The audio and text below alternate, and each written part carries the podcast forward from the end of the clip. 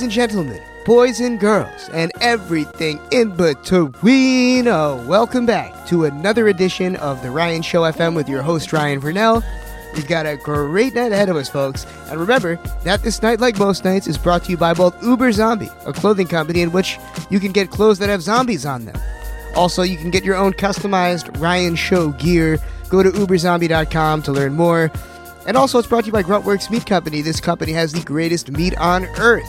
Pause. Go to gruntworksmc.com to see why we're donating 10 cents off every pound of meat to veterans.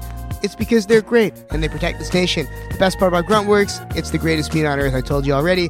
Tonight, I've got two guests.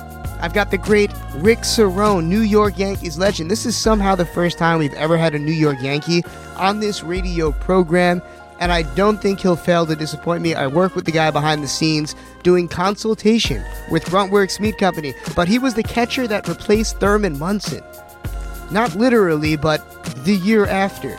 So huge shoes to fill when the great Yankees captain Thurman Munson died in a horrific, tragic plane crash in 1979. In comes Rick Cerone, fresh off a great season on the Toronto Blue Jays, and he kicked some tremendous ass in pinstripes. Played three stints with the Yankees, knew Steinbrenner as well as anybody, as well as Reggie Jackson and Don Mattingly. So I'm just very excited to get a nice sit down and hang out with the guy. And after that, Prayah, one of the great rappers of New York City, makes his return to this program. Prayah moved to Atlanta, and last he was here, he was working with Busta Rhymes, but I've heard through the grapevine that he's now an independent artist, so I'm excited to see what moves he makes.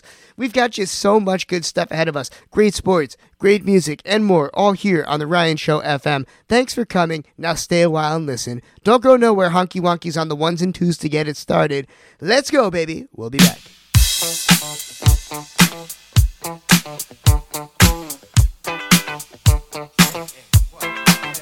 Oh, what you gonna do? You wanna get down? Tell me. Oh, what you gonna do? Do you wanna get down? Oh, what you gonna do? You wanna get out? Oh, what you gonna do? You wanna get down? Tell me. Get down on it. Get down on it. Get down on it. Get down on it. Come on and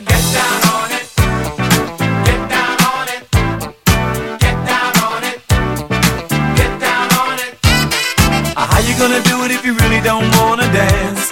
By standing on the wall. Get your back up off the wall. Tell me. How you gonna do it if you really don't wanna dance? By standing on the wall. Get your back up off the wall. Cause I heard all the people saying, Get down on it. come on and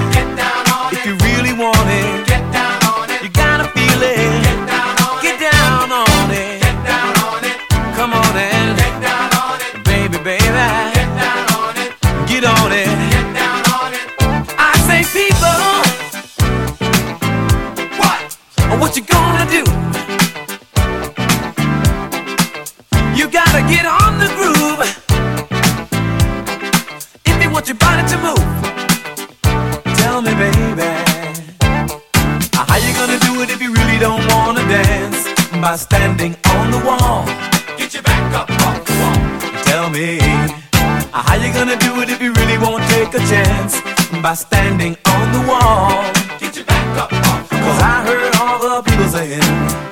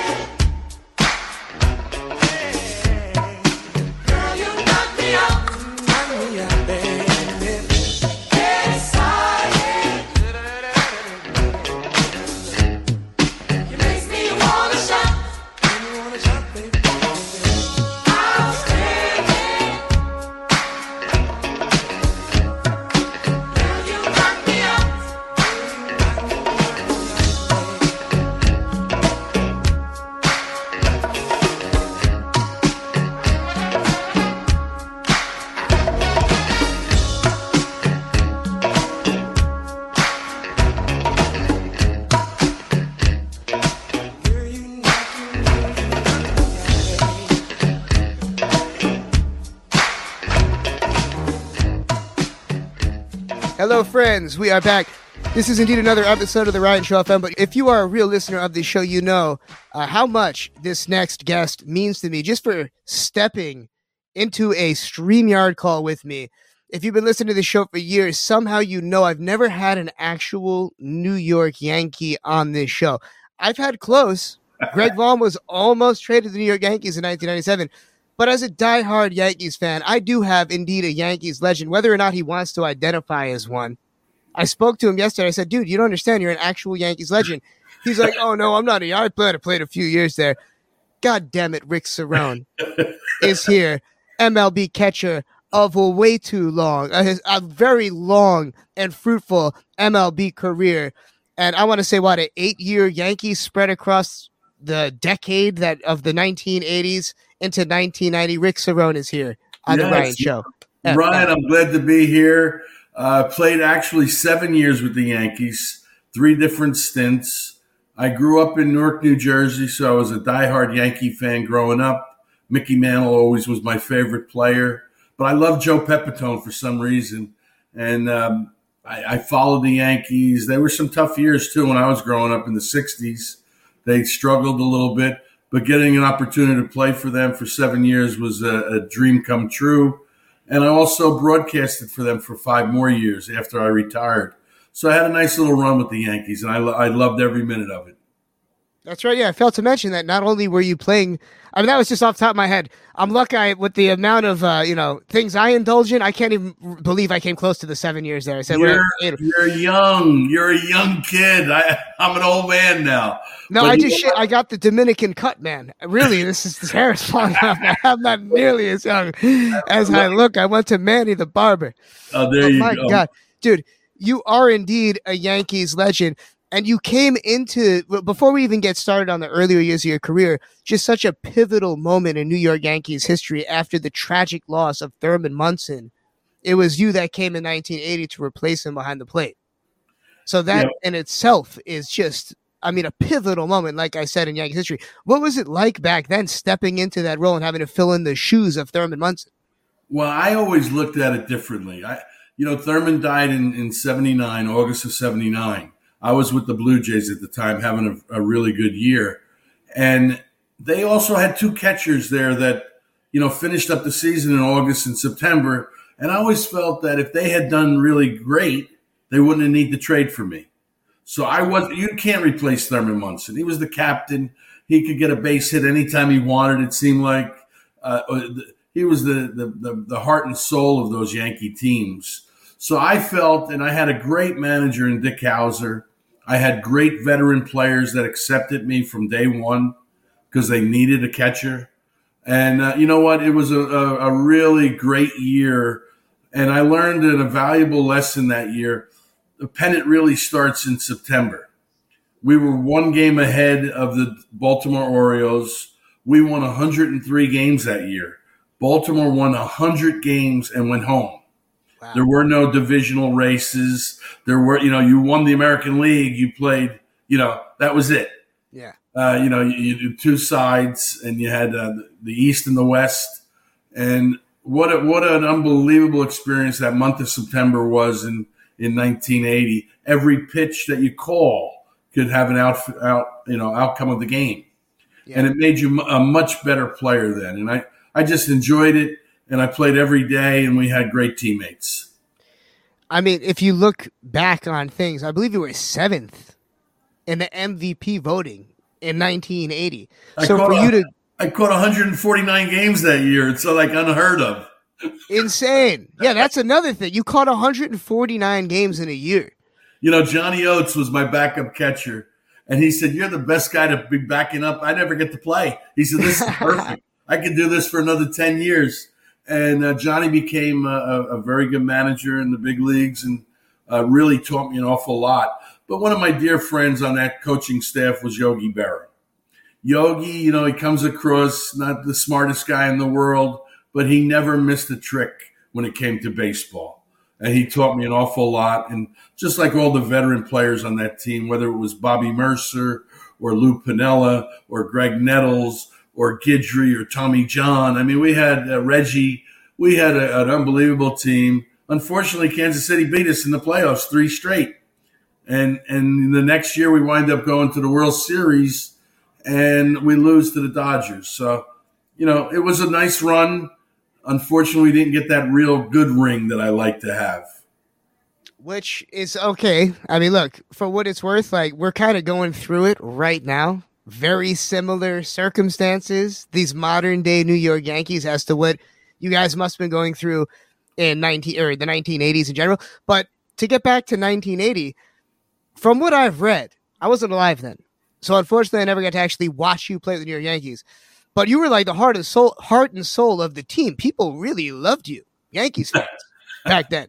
I think So- they were a little uh, they were a little skewed by Phil Rizzuto, who pumped me up really good every day. He loved me.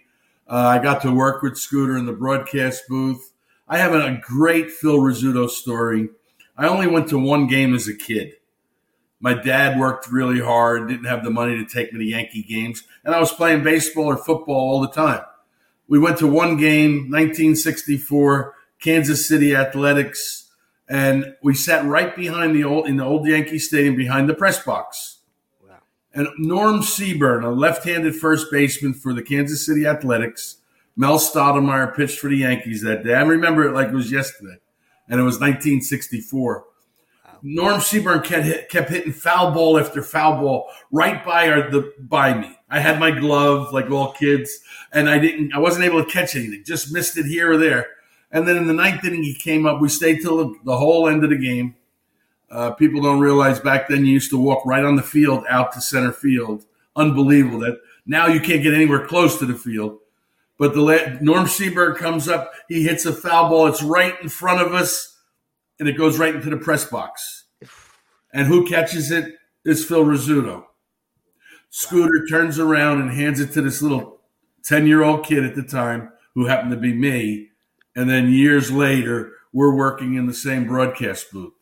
I mean, that you can't make that stuff up. And, and every time I told that story, Scooter said, Boy, you're making me feel old. You're making me feel old. I said, Scooter, you are old. You're an old man. But you know what? Those are memories for a lifetime. That is absolutely crazy. You willed it, man. But didn't just will it. It was a lot of hard work. You don't get drafted seventh in Major League Basketball, if I'm not mistaken, right? Were you the seventh pick of the draft? Yeah, I was actually supposed to go first in the country. What happened? and the day before the draft, and I didn't realize that my the, my financial advisor was telling everybody that it would cost one hundred and twenty thousand to sign me. So a couple of teams passed on me. Even even the Mets passed on me because that number was a big number. I didn't wind up getting that because I dropped to seventh. But I never forgot the, the general manager, assistant general manager of the California Angels, who had the first pick, was Harry Dalton. Harry Dalton became GM of the Milwaukee Brewers in, and uh, he wound up getting me in 1986. So it took him a long time. He wound up getting me. Uh, we've been we were friends for a long time, and and an honest guy called me the day before the draft and said, "Rick, I got overruled. I'm only an assistant here. I wanted you number one, but you know what? I was able to survive my stay in Cleveland and and have a a nice long career. And you know what? I was blessed. I played my claim to fame." Ryan. This is, I know you're young. My claim to fame, the 1975 draft. I was the first player eh, of that whole draft to make it to the big leagues and the last player to stay. That so I was wild. there almost 18 years. It was a, a nice run, but you got to realize that that's just part of your life. Now, what are you going to do for the rest of your life? And I was lucky to have my degree from Seton Hall University, and it, it's come in handy an awful lot. What's the secret to that type of longevity? Because you look back on many of the first round picks in Major League Baseball, a lot of them don't even get to the big leagues. They end up Yeah. staying in the farm systems. How the hell do you last 18 years? What's the secret to that type of longevity? Well, the one thing is, there's always somebody coming up next, Yeah. and you got to work your butt off. And I've learned throughout life, no matter what sports, business, everyday life, there's no substitute for experience. And as you get older, you can beat people with your mind and understanding what the pitcher's trying to do. Uh, you wish you could be a 21 year old with a 40, 40 year old brain because experience is no substitute. I've got three daughters. I try to teach them that every day. You know, experience life, have fun at what you're doing. I, I, I mean, I preach that. I'm going to be almost 70 years old. You know, next year I turn 70. And, you know, that's a real number, folks. Yeah. So don't, don't, um, you know, we're all on the, I'm on the back nine. Um, I'm, you know, You but never know these days. Let's be honest, Rick. With the technology out there, you can live another 70 years. No, well, Who the hell knows? I'll take another 20 and have fun. Make sure I can play golf that last day. and, uh, you know what? Just enjoy life. My father taught me some great lessons growing up. And one was being uh, the people you meet on the way up are the same people you're going to meet on the way down. So Good. be nice to people. got the truth. Doesn't cost anything, and you you know, and and just work hard and enjoy what you're doing. That's all. Yeah, I mean that's that is definitely some good advice we can all learn from. Really quick to go back to the Yankees career, 1980. It was you and Reggie. You were the two highlights of that team. Reggie was, I believe, second in the MVP voting. You were seventh. So overall experience playing with Reggie Jackson, number 44. I always tell people my favorite Yankees that I never grew up watching was Reggie Jackson. What was it like playing alongside of Reggie, being you know right along there with him as stars of the New York Yankees? Well, besides being a little pain in the ass, Reggie, which he, I don't know, I think he went to the Muhammad Ali school. He wanted to be disliked. And I think he was a little insecure. But man, when he put the, the pinstripes on, he played hard every day. And that's what you respect. Don Mattingly, another player that played hard every single day of his life Yeah. uh, never gave away a pitch, let alone the bat. Reggie could rise to the occasion. Um, I mean, it was centered around him, and he let everybody know that. But I mean, overall, what a player to play with, and what you can learn from. You know, they get the Yogi Berra has always been my friend, and and my one of my locker mates at Montclair Golf Club. And they asked Yogi one time. They said, "Yogi, how come uh, you seem to get more hits in the seventh, eighth, and ninth inning when it counts?" He says, "What do you want me to do? Get a hit every time up? I'd be tired." so you know what? I mean, that's Yogi. That's my boy that I love. Uh, the one thing about Yogi, I know you were asking about Reggie, but com- two completely different people. Yeah. You'll never hear anybody say a bad word about Yogi. And the best way to describe him, he didn't realize he was Yogi Berra, one of the most famous people in the world. And I miss him every day. I, I love him, and I wish he was here right next to me right now. What's a yogiism that nobody knows that I got you one. might have been the only one here? I got one. Now I'm gonna. uh, You remember the Aflac commercial Yogi was in Yeah. with the Ducks? Okay, so he makes the commercial. He comes back to Montclair Golf Club, and everybody is saying, "Yogi, you know that's the funniest damn commercial we ever heard. It's so funny." He says, "You know those ducks really don't talk. They dubbed them in afterwards." So, a typical Yogi that nobody really knows about. Oh man, so good. What a legend. Okay, so you played with Reggie Jackson, and you mentioned that you played with Don Mattingly, especially when he was the captain. What was the difference between playing with Don Mattingly when he had first started, as to when you returned later on and he was the captain? What was it like seeing that transition? Well, Donnie came up really as an opposite field hitter. I give Luke Luke Piniella a lot of credit as his hitting instructor. He he taught Donnie, and as he got older, he got stronger, but he outworked everybody, mm. and that's why his back blew out, and why he only had you know five six great years. I mean, he was the player in baseball and a great leader, um, a great human being. I mean, the guy played hard every day, became a tremendous first baseman.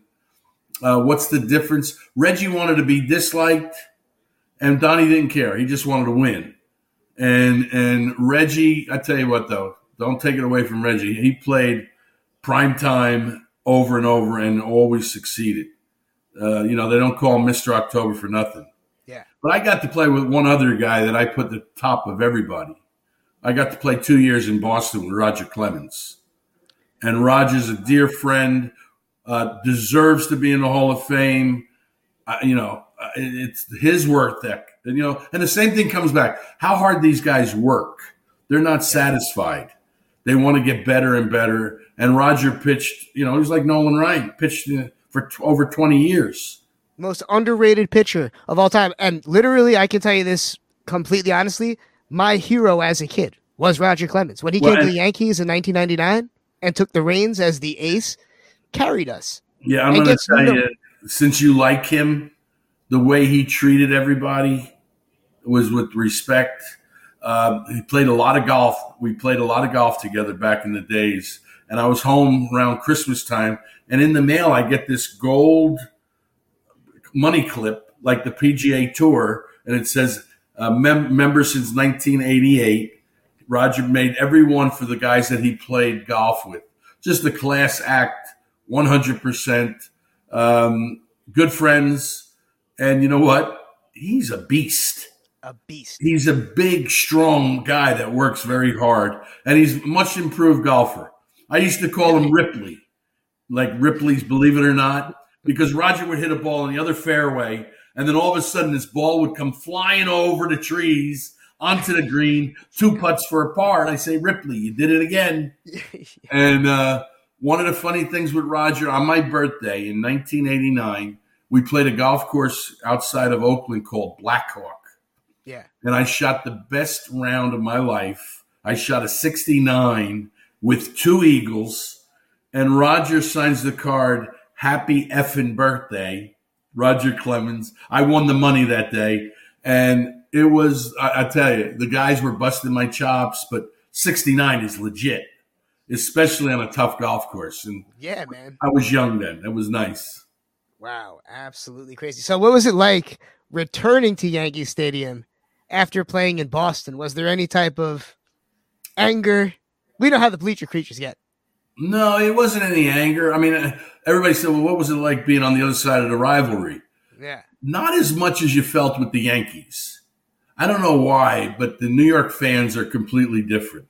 They get so excited. There'd be fights, people walking into the stadium. They they take it very serious. The one thing I found out about the Red Sox fans, which I loved, they never boo a home player. And they're there every single day supporting their team. Great fans. Uh, you know what? Coming back, I got to live in my own house. Everybody said, Why'd you come back to the Yankees three times? I said, I got to live in my beautiful house uh, about 10 minutes from Yankee Stadium. And, you know, I had kids at the time, young kids. And you know what? It was a lot of fun. And he broadcasting, and they always say, Well, what about the one year you played for the Mets? I said it was $7 more. I had to pay for the, the Triborough Bridge. That is great. So, what was it like three times you were a New York Yankee? We all know how Steinbrenner is. Not easy to work with, I can imagine. And what was your relationship like with the boss himself? Well, the boss, I, I cursed him out in 1981 in the playoffs in front of the whole team. That's my legendary story. And, uh, you know, almost came to blows right after a game, game, game four of the divisional race, the divinish, uh, yeah, against Milwaukee Brewers, believe it or not, 1981. And I think he respected me for that. And we, there were, baseball was a lot different back then. We didn't make the millions and millions of dollars. You, you did what you know. Sometimes you didn't have a whole lot of negotiating powers, but George kept bringing me back because he wanted me to help a young catcher. Next thing you know, I'm playing every day. And in 1990, um, you know, I was my final stop with them, and uh, George kept bringing me back. I, I respected him for that. He and I think he respected me as well. There's a great clip of you, 1981, like you said, the division series, and he was on TV, and you know how he was. He's never holding back. He's talking smack, Yeah. and you hit a home run as he's on television, talking smack. and he took So- the, he took the credit for it. Yeah, He, he he said, "I got them all motivated." We wound up winning six straight games after me and him had it, uh, the the little battle in the clubhouse. But and you know what the first question was after I I had a couple of hits that day. We beat Milwaukee, had a big home run in the bottom of the seventh, hmm. and the first question the reporter asked me, they said, "When you hit home plate, did you want to give George the finger?" And I said, Are you guys crazy? I did something very foolish yesterday. I cursed out my owner. It's not a smart business move. I said, At least I backed it up today with some, so, you know, we won the ball game and we move on. But I did, I mean, I got to watch my mouth. I mean, dude, I wish that this new Steinbrenner was something like his father. When I look at how things slide, we're going to get into that and go to a very, very quick break. Rick Cerone is in studio. We're going to wrap things up. He's a busy man. You've got more baseball to hear us talk about. Nobody go anywhere. This is the Ryan Show FM and we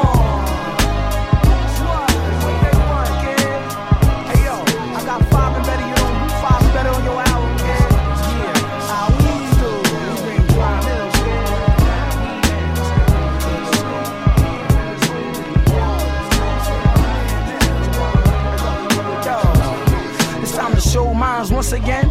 Plus her friends, yo, this game here would never end. To top ten and all my people's locked in the pen. One. I come through, kid, I get things done. All my peoples know how I roll. Quiet storm and us cats keep the fire on.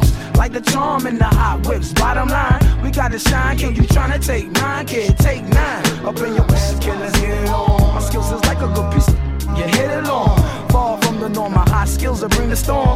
Daddy, me and my team, we perform like a caddy. Keep the chicks with the fat fatty. And we keep the L's burning. Still showing skills and we keep the wheels turning. Yo, South Jamaica Queens veteran.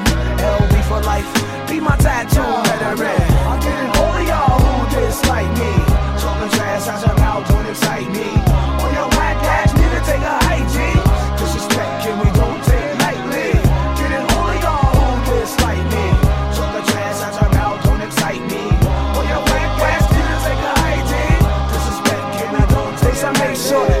I write is hot. Once I beef with this cat called writer's block.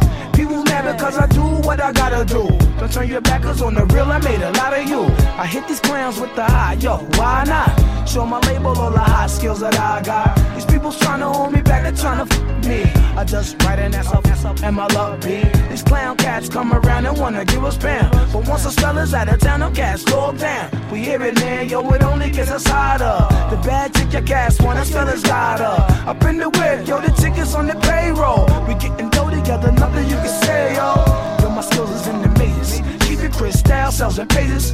take my game to different stages. Yeah, I get it all of y'all who dislike me. Talking trash out your mouth, don't excite me. All y'all whack ass need to take a hike, G.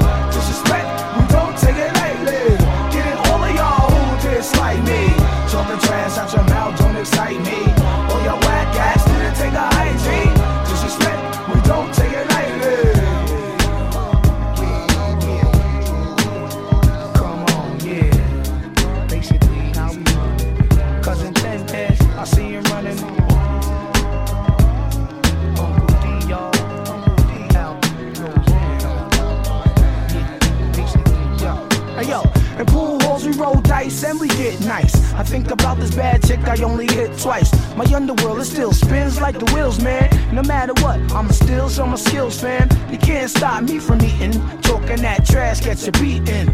Like a chick caught cheating. Came to break all the fake crews, that fake moves. Dump that ass so you could beat me from late views. Me and my pen and bad team shine like I been. To help me spit the hot skits, get what I mean. Why y'all clowns criticizing? Mad to see me and my team rising.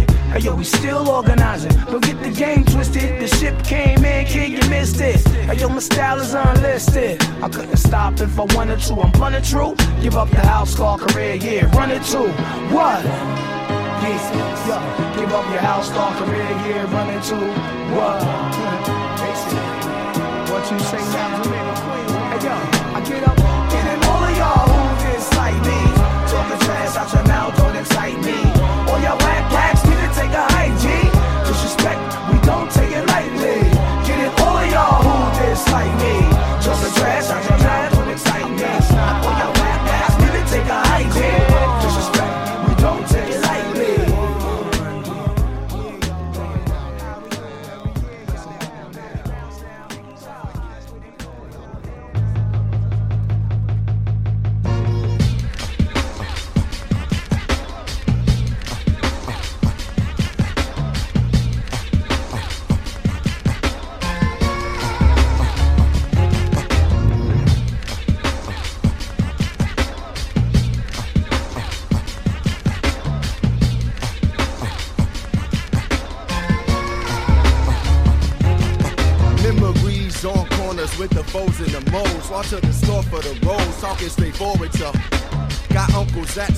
Some put blow up their nose to cope with their blows. The wind is cold and it blows. In they socks and they soles, holding they rolls. Corners leave souls opened and closed, hoping for more with nowhere to go. Rolling in droves, they shoot the wrong way cause they ain't knowing they goes. The streets ain't safe cause they ain't knowing the code. By the foes, I was told either focus or fold. Cousins with flows, hope they open some doors. So we they got clothes and rolling the rolls. Now I roll in the O's with windows that don't roll. Down the roads where cars get broken and stole. These are the stories told by Stony and Cottage Grove. The world is cold, the block is hot as a stove on the corners. I wish I could give this feeling. I wish I could give this feeling. Uh uh stated the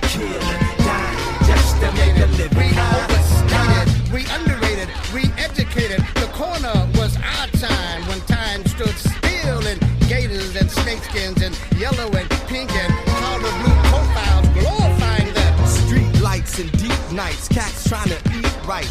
Riding those seat bikes with work to feed heights, so they can keep sweet nights. They head in their feet right. Desires a street life, cars and weed types. It's hard to breathe nights. Days are thief like the beasts roam the streets. The police is Greek like game at its We believe hype. Bang in the streets, hats got left for deep right. It's steep life coming up with the sheep life. Rappers and hoopers, we strive to be like G's with three stripes. C's that need like G's and weed sight. Needs and bees right. The corner, we struggle and greed fight. We write songs about wrong, cause it's hard to see right. Look to the sky, hoping it will bleed like reality's a bitch, and I heard the corner. I wish I could get this feeling. I wish I could get this feeling. Uh uh uh uh uh. All the corners, robbing, killing, dying just to make a living. Huh? The corner was our magic, our music, our politics. Fires raised as tribal dances and war cries broke out on different corners. Power to the people, black is beautiful. Black church services, murderers, they rap serving burgers. It's cats with gold permanents, move they bags, it's herbalists. The dirt isn't just fertile, it's people working and earning. It's the curve getters, go where the cash flowing, the current is. It's so hot that burner live, the furnace is where the money move in the determined live. We talk, play lotto and buy German beers. It's so black, packed with action that's affirmative. The corner. I wish I could get this feeling. I wish I could get this feeling. Uh uh uh uh uh. All the corners, killing, dying just to make a living. Was our Rock Gibraltar,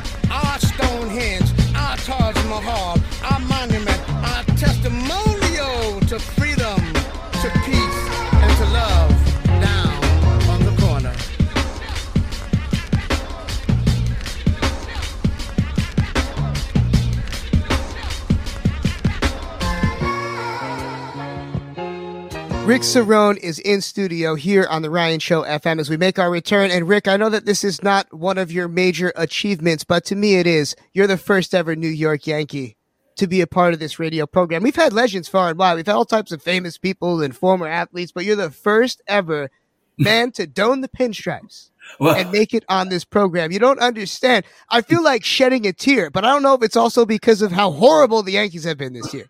It's one or the other. It's hard to watch. The Yankees are hard to watch. So I'm your virgin Yankee. Okay. That's it. Uh, Yep, so- that's it. Yep, that's it. I'm bleeding blue. You pop the navy blue cherry. What can I, I- say? Yeah, I can tell you're really into the Yankees, but it's been hard to watch. Um, I don't think they're built to win right now. They, you've got to be able to put the ball in play. You've got to be able to do little things. I, I, I mean, Joe DiMaggio, the most he ever struck out in one year was 36 times with 600 at bats.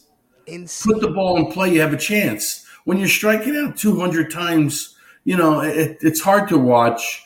I know if Mr. Steinbrenner was alive, things would have been changed. They would have been trying something different because it's not working. They've won one championship since 2002, I think. 2009. 2009, that's the one that they won. But it's been like 22 years for the second. Oh I yeah. oh yeah. Oh, Yeah, unbelievable. I mean, it's just a long time. One good thing, they're consistently, they win, they get in the playoffs. Unfortunately, they don't go far in the playoffs. They consistently lose when it matters, and that's what was the difference. Watch, you were broadcasting in the 90s when that great Yankees team was. Oh was. my. God. 96 was so much fun. I gotta Uh, ask, yeah, that what like you witnessed the change in Yankees culture. You were a part of the '80s team where they struggled, and you saw what it was like for the fans, what they went through, and you were also in the booth in 1996 when they finally broke that losing streak and won another World Series. What was it that sparked the change in the organization? Uh, the core four. I mean, they they their own talent that they developed with Posada, with with Bernie Williams, with Jeter. Uh, you know, they they were good, and you know what? The veterans mixed in. Darryl Strawberry coming back. You know, they had a good mixture. And you know what? Give Joe Torre a lot of credit because he benched guys in the World Series. He benched guys in the playoffs. It, it, you know what? It was about winning today, and that's the attitude you have to have. Unfortunately, um, it's not the same right now, and it's a little different. I think Aaron Judge is, is a great player. I think he's a pretty good leader. The way he it looks like he's leading the team as a captain, but something's missing, uh, and I don't know exactly what it is. None of us have that crystal ball, but I know one thing: when you get in the playoffs, pitching, defense, and little things win the win the time, and that's some of the things that they have not been able to do lately. Especially starting pitchers. I, the bullpen looks great. I like that they moved Michael King to the starting role. I mean, it's like they had a choice. if nobody Yeah, but come on, come on, Ryan. I mean, a, a starting pitcher that can't go five innings. Yeah, that's true. Yo, okay, so now getting to that, that I you, mean, you it's mentioned Roger Clemens. game. It's You- a whole exactly. You, we, we were talking about Roger Clemens earlier. He had an, and I don't know the exact numbers, but he was known for just completing games. And it was almost like a, as a pitcher, you don't want to get taken out the game. I forgot who it is in Seattle, but one of their pitchers over in Seattle recently made the news for saying that he wished he had been pulled out earlier. No, and that type of mentality that's- would have been frowned upon back in the day. That's the mentality nowadays. Try to go five innings. Come on, stop it. Yeah. I mean, the more you pitch, the better you become. And I want my horses on the mound. I, I want my horses being the starters. It was a demotion to go to the bullpen. Now, you know, colleges and high schools, these guys are groomed for bullpen roles. So I, things have to change. I do like the one idea of the clock. I do think it should be 20 seconds all the time. 15 seconds is a little tough. A lot of things going on late in the games. Um, very I hate the the man on second rule. Oh, that's it's the worst. that's girls softball. I hate not being able to block the plate. And I don't understand. There's a couple of things that really bother me now. They allow base runners to have these extended mitts that they put on their hands. Every guy puts it on. Well, they're they're getting four inches closer to the bag when they dive. It's a four inch pad on the front of their glove. That's illegal. That's I mean, crazy. I mean, they made the bases from 15 inches to 18 inches. What they're trying to do is create a video game on TV, and it's hard to do. I just, it- it's hard to watch.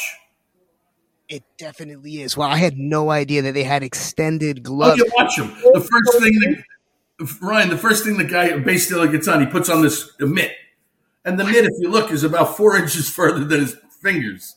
So when he goes head first in the second, he gets there a little quicker. They're gonna have to. They're gonna have to do something about that. You played one of the hardest positions in any sport as a catcher, and you faced actual physical abuse standing in the base path of the runners. Love it. I, I love love that. mentality. that is amazing. I wanted contact. I used to go after them. I mean, I was known to block the plate without the ball, trip guys. Hey, that's my home plate area. And uh, I, I miss watching the catchers do that. It was a, a little special talent. Not everybody liked you. Visiting teams hated you. But you know what? That was fine. Man, that's amazing. Those are things that don't show up on the back of the baseball card. Yeah. unfortunately, is having that type of mentality. But if you really watch baseball, you know that it's such a difference maker. It Just is a incredible. difference maker. Stolen bases, the bunts, the sacrifice flies, little get little ball. I used to call it, and it's important. And you And, were a uh, great hitter, man. You were I a had a lot hitter. of fun. I had a lot of fun. I enjoyed what I did. You asked how did I stay so long? Yeah. Well, you know what? You work hard at it, and then the experience takes over, and and just enjoy it every day. But you know what? I was young when I retired, only forty years old, and uh, I was able to do a, a lot of things after baseball. Uh, I owned a couple of minor league baseball teams, the Newark Bears and the Wilmington Blue Rocks in Delaware. Um, I got my degree from Seton Hall, so you know, I was a two-time All-American, but I was a two-time academic All-American at, at Seton Hall. I'm very proud of that. That's one thing I noticed. It's not almost like I don't want to say like you're avoiding the fact you're a baseball legend, but one thing that Yeah, took no, me, I said over. it. I, That- I understand that. I, and you, you know, once again, like you've wrote it into great success as an entrepreneur. I actually met you through a project that we're both working on. And our, our friend over there says to me, yo, um, Rick Cerone is now with Gruntworks Meat Company. He's, he's working with us behind the scenes. I'm like, what do you, what, what the hell? And I, you know, did a little research. And like you said, owner of these minor league baseball teams, you really, I don't want to say took advantage, but you made the right plays when it comes to that life after baseball. Well, it's also about education, Ryan. It's about mm. education. It was very important that I graduate on time with my Seton Hall class. We went to two College World Series my sophomore and junior year. I was in the big leagues as a junior. I went back. It got me in trouble with the Cleveland Indians, but I went back to graduate in 1976, got my degree. Uh, I couldn't have done the things that I've done without that degree, and I owe a lot to Seton Wow. Hall. Uh, the thing about literally what- physically having the degree or what you learned while you were in college. what I learned after college. Hmm. I believe you have to have ed, uh, street smarts Yeah. are more important than book smarts. And I was able to run a business, the Newark Bears, and start the Atlantic League, uh, which is still in existence. I sold the Bears at the right time when we were profitable, and, and I got out in the right time um, in my hometown in Newark, New Jersey. The Wilmington Blue Rocks were a phenomenon. We drew 350 fans from day one, and it's still one of the best franchises in all of baseball. Uh, Kansas City Royals have been great for us down there. Awesome. Actually, um, you know, Johnny Damon, I met years ago when the team in 1994, his team went 94 and 44. One of the best minor league teams of all time with Mike Sweeney and Michael Tucker, guys that became, you know, pretty big stars in the big leagues. Um, I, I enjoy life. I've been I've been blessed. I've been able to start some nice businesses. Gruntworks is something that I really got behind now recently as a consultant, trying to open doors to get our meat out there. Uh, I didn't realize that what goes into having a nice steak dinner, but I'm learning. And the one thing that I really like, Gruntworks is donating 10 cents a pound to the veterans Yeah. and and ball players that are down on their luck. I, I, you can't forget about your past. And I think one thing about our country, we turned our backs on a lot of veterans and Oh, yeah. come back. Uh, they fight to save us, and they give up their lives, and they come back with a lot of different diseases and stresses that we can't even imagine. And now, at least some ways, that they're starting to get their reward. And if we can do a little bit with Gruntworks like that, I'm very happy. Yeah, absolutely. And we are, and we're teamed up with MVP, friend of this show, Nate Boyer. Yeah, no, company. that's that's nice, and I think you know what. Uh, I was a player rep for years with the Yankees and the Blue Jays and all the teams I traveled and played with, the Yeah. Red Sox, and I was always a union guy trying to protect our players, and not only our players and the future players, Yeah. but the players that came before us that didn't make any money. So I love what MVP's doing there, and, and I'm just looking forward to doing more work with them. And you know, not to bring it back to baseball, I want to stick to the entrepreneurial career, but owning minor league baseball teams, there's a lot that goes into that. I mean, what was your role? What did you have to do as a business owner? Like, what, well, that's like, Well- it's like, it's like well, okay. In Wilmington, I became an investor. yeah, I had one day to make a decision. I was owned ten percent of the team. I had to put a hundred grand up, and that hundred grand turned out to be a very good investment. I, I was lucky to be represented by International Management Group (IMG), uh, one of the few baseball players they had. So they educated me. With the Newark Bears is a whole different thing. I started from the ground up, and the Atlantic League. So I had to get the funding in place. I went to the county and the city. We raised the money. Uh, we got a beautiful stadium built by HOK right downtown Newark. Um, and we started the Atlantic League, the Long Island Ducks, the Bridgeport Bluefish, you know, uh, Somerset Patriots, Atlantic City. And it's still in existence, still doing very well. Um, you know, a long process, but I was there 18 hours a day building a stadium from the, the first time they moved some dirt to the last brick that went in there. So that was a whole different ball game. And I got I had 120 people working for me, and you wanted to make it fun, have fun coming to the ballpark. The thing I had a real big issue with recently, the commissioner of baseball canceled minor league baseball as we know it. They did away with 45 cities that had stadiums for years and years. They canceled the entire New York Penn League because he can. what do you mean And they're- canceled? Like they just he, No, pulled the plug on the Yeah, he pulled the plug. Three years ago, the Trenton Thunder were the Yankees double A team. yeah, They got a letter in the mail after 18 years and it said, We're no longer affiliated with you. We're going to the highest bidder, the Somerset Patriots. So Trenton Thunder had a, a valuation of $35 million on Monday. And on Tuesday, because the commissioner changed the way the games played, they had nothing. That is messed up.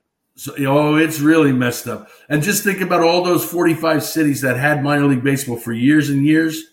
They're out of it now. Damn, And, and run that's some of the thing that I wish I could sit down and talk to them and understand how important minor league baseball is because it cultivates the younger fans. It makes minor league baseball is fun. yeah. And you know what? I, that's one of the things that I, am really uh, opposed to. As you can tell, I still speak my mind. But oh you know no, you're not holding back. you know, you, you got to. You got to be honest. I mean, I'll say this right now. Just it's impossible to, um, now. The tickets, because how horrible they've been, a little bit less expensive. But for you to take the family, for me to take my two boys to a Yankees game, it's expensive. Between the parking, the food in there, it's what like twenty dollars for a hot dog. It's almost like he's trying to squeeze every dollar from the sport by shutting down those minor league baseball teams. It's it's Just- about making it. Uh, the bottom line is they want to make more money, more money. And, and you're going to be forced to go to an MLB game if there's no money. Like Right. you said, could- like one of the great parts of being a kid is going to a minor league baseball team and Yes. watching the games. It's just fun. Exactly. One of the things to keep in mind of the four professional sports, no franchise has ever sold for a lower price than the previous sale. So even if you lose money, the value of your franchise keeps going up and up and up. The Yankees, the baseball team is worth 5 billion. Their Legends uh, hospitality is worth another 3 billion. Their network, the Yes Network is worth probably another 4 billion uh, it- it's a lot of billions out there. And you know what? Let's win some championships. That's what I want. That's what I don't understand. Okay, so to I know that you're very, very busy once again, and I hate to bring it back to time baseball. here. Damn it. We're having fun though. I That's want, what I'm saying. I I'm, mil- milking this, dude. This is my first want your Yankee of the- first Yankee guest to be a good one. Has to be, dude. Look at me wearing this jersey here. I'm like, I'm going all out, damn it. Um, but if you could do one thing to change the Yankees, right? You hear all the analysts, New York sports analysts are the worst, dude. Me included. I'm here ranting and raving and cursing, like actually losing sleep, fighting people. You talk about Yankees fans. I think that's what it comes down to is a lot of us that are in the media are actual Yankees fans. The first pictures of me that emerged on this planet, it's me in Yankees uniforms as a little baby.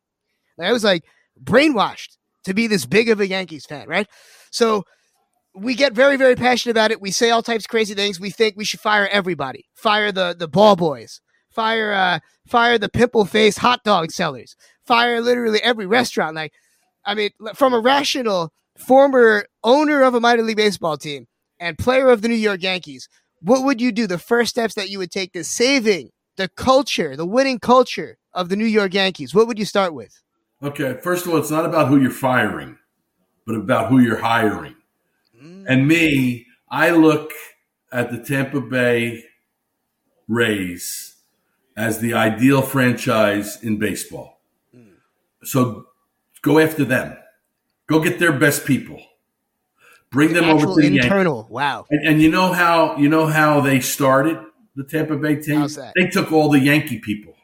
They Wade took all. Yankee. They no, not only the players, Yeah. front office people, farm directors, minor league developers. They have an unbelievable system in place. You don't have to go crazy. Just poach some of their best people. I could say that. The Yankees can't say that because that's tampering, I guess. But that's what I would do. They have a great franchise there. And I don't, they, you know, everybody cries with the Yankees saying that we had so many injuries this year. Take a look, Tampa, how many injuries they had. They had tons of injuries, all to their starting pitchers, and somehow they're still in first place, you know, or second place behind Baltimore. It, it's they're a very good, well-run organization. You don't have to reinvent the wheel. Just just pick the good people. Don't worry about firing. Worry about hiring.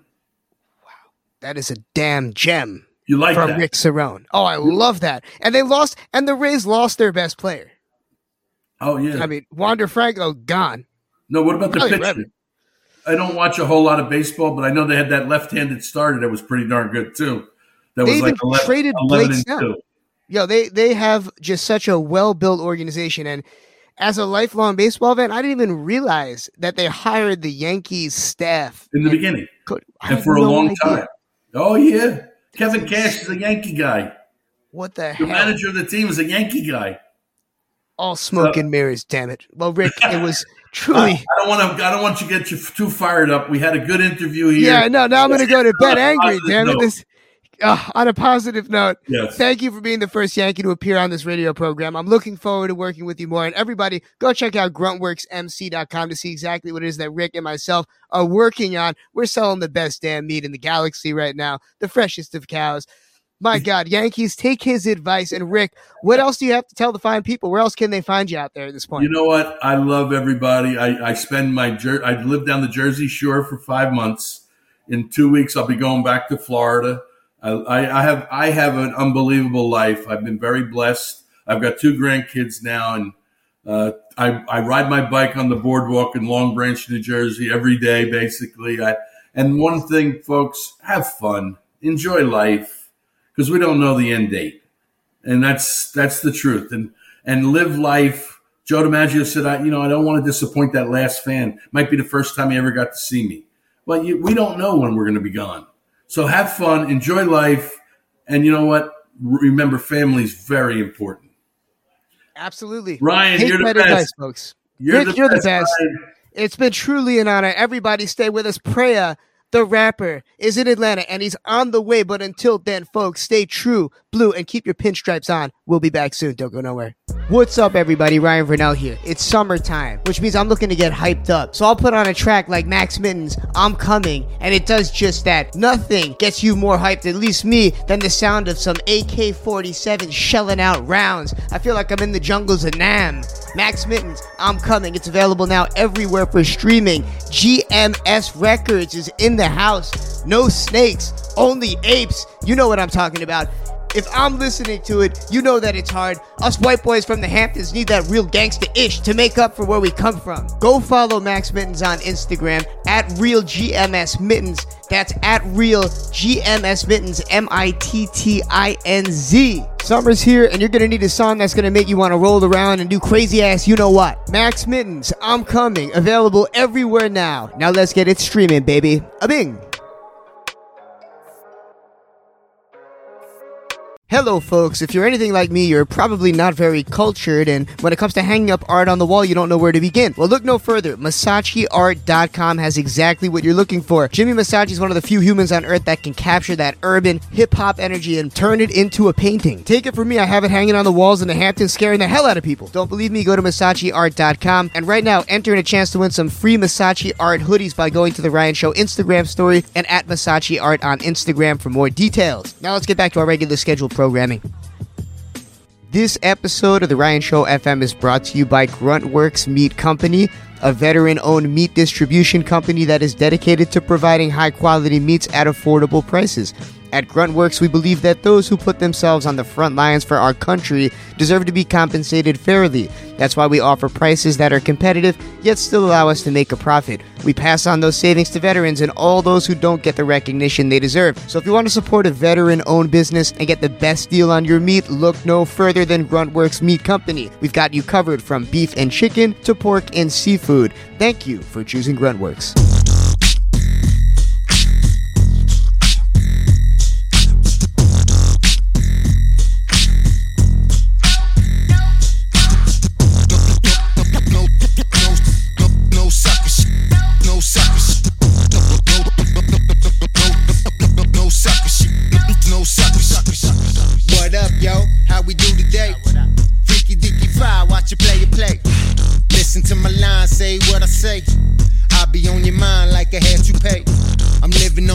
Beach, no Saint Tropez.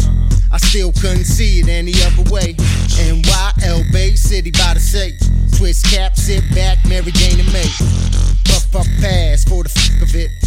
Every day's Friday on my tucker shit. Little Irish in me for the luck of it. Only real dudes, no sucker shit. When I show my, you can pucker it. You know, like the chicks when they duck the lips. I still don't understand why they duck their lips and stick their tongue out over time. No suck, no, no, no, no, no, no, no, no, no, no, no, no, no suckers. No, no, no, no, no, no, no,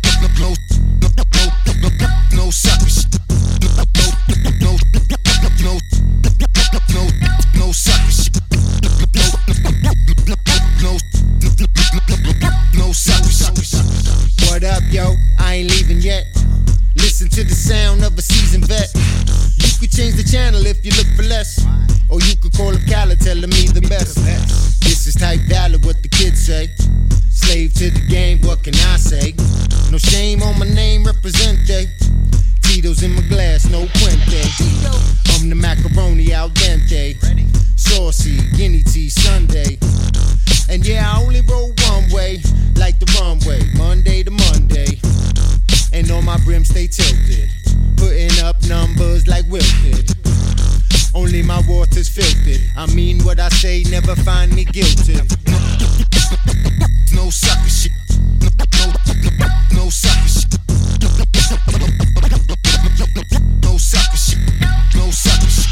No, no, sucker shit. No, no sucker shit.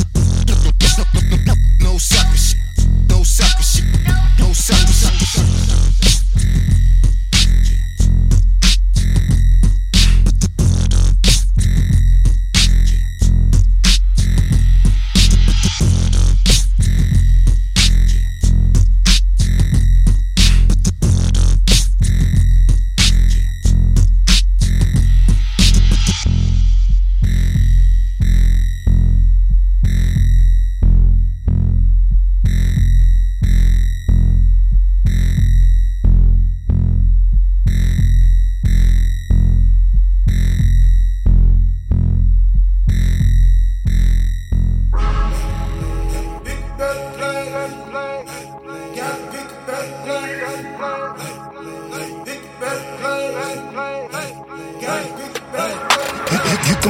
about doing the job, don't mean you work a lot. I just made my way back from the bank and heard I'm worth a lot. Spending all your money in the game just mean you flirt a lot. I done heard more no's from way more people, made it working out. You got more to worry about, jumping over hurdles now. Could've made it easy, play the game, but now you're hurting now. Figured how to work it out, looked and turned to hustle now. Took the wheel and now my life, you seem to have more purpose now. Reaching to the choir about your problems, don't get churchy now. Every little step you take it closer just to make it count. Hoping that you change it round. I said, hope the same is doubt. I'm gonna turn this action to results, and this is what I'm about. You got made bad dreams in the tours, baby, that's okay. Sometimes what we want we can't afford, baby, that's okay. Don't go crashing out, get all your business, it's a better way. Take your time and watch I put them snakes and make a better play. Play, play, play, play. Take some time and watch I put them snakes and make a better play. Play, play, play, play. Some time and watch I put them snakes and make a better play. He say I'm surviving, but we thriving. We got different goals. I'm just higher now, elevated. You got different loads. Used to focus on the trick while I'm always on a different road. I just made the best, came back and did in game mode. I ain't spin a penny mode. You ain't safe save a penny though. Try and get a game deal. Told him it was plenty more. You get mad when it's my turn to shoot and it's a give and go. But it's okay, cause you gon' work for me and then I'll pick the road. They, they say you a yes man, but I ain't never heard a no. They all say you flag set. Now is it really worth it on? Putting it on your hood boy, but that don't really mean that. All about the way you wanna wake up what you work for. You got made bad dreams in the tours, baby, that's okay. Sometimes what we want we can't afford, baby, that's okay. Don't go crashing out, get all your business, it's a better way. Take your time and watch I put them snakes and make a better play. Play, play, play, play. Take some time and watch I put them snakes and make a better play. Play, play, play, play. Take some time and watch I put them snakes and make a better play.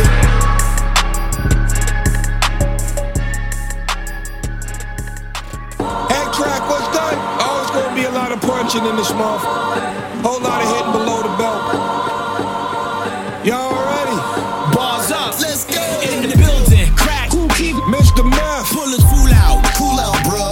Time. So we got around. Uh-huh. Just styling. Beast mode growling. East Coast wild. When my turn starts, burn marks. Dale Earnhardt. Stevie. Wonder with darts. Y'all missing your mark. This is wolf out material. Kill pattern and cereal. Fly on these records. I'm underground and aerial. The world will try to bury you and hurry you off. Duplicate the recipe, but yo, you still like the sauce. I'm the boss, but I go deeper. Keep a sleeper cell. MCs ain't speaking well like they need a speaking spell. Good. Zells in the jungle. Y'all crossing the line. Just happens the rhyme. I'm alkaline. Neutralizing, euthanizing you guys, and you gon' need a crew as big as Verizon's. They say that I'm attracted to violence, distracted by violence. Three times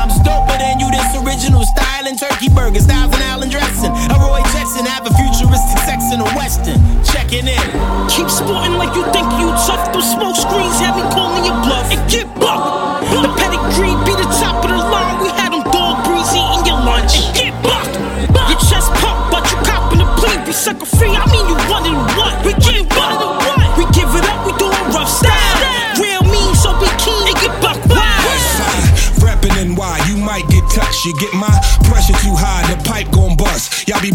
your life, grow up. If you a G like Sean Pete, you see that's when the price go up. I ain't doing this for likes, for what? See, I don't care about how much you like if I don't like you much. If I say something you don't like, pull up. But when the man don't even give us a chance, ain't no fight put up. Alright, hold up. I'm not just gonna take the pain and wine that's cold up. 5 try and take what's mine, that's slow buck. You really ain't gotta waste your time. Here's a penny for your thoughts, you see how I change your mind. Rhyme to the fullest, ain't gotta change a line. You can get a neutral bullet for trying change the grind. Y'all don't talk with your hands, I hate moms. Beat a hater half to death and then call it a hate crime. Keep sporting like you think you tough. Those smoke screens had me calling your bluff. And get bucked. The pedigree be the top of the line. We had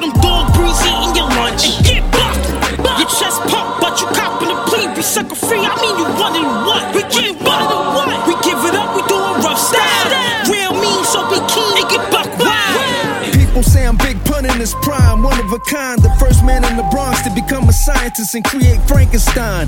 Take him in mummy bandages and get him signed. Igor chauffeur while I sit in the four door Porsche. Come to Lincoln Hospital to find medical records and grab a missing spine. Meet you on the turnpike and purchase a carbine with pony hair on the Crocs design. Pointy ears, NYPD say I look like Mr. Spock flying. Alligator belt say high risk, that's what I'm advertising. Steroids and pizza slices. I'm sitting up in the Chevy Bison. Bite the ear off the side of your face like Mike Tyson. Driving to do vocals with no driver's license. No time for men wearing spandex. I be the nicest. Rappers get sick with hepatitis, become my clients. Keep sporting like you think you tough. Those smoke screens had me calling your bluff. And get bucked. The pedigree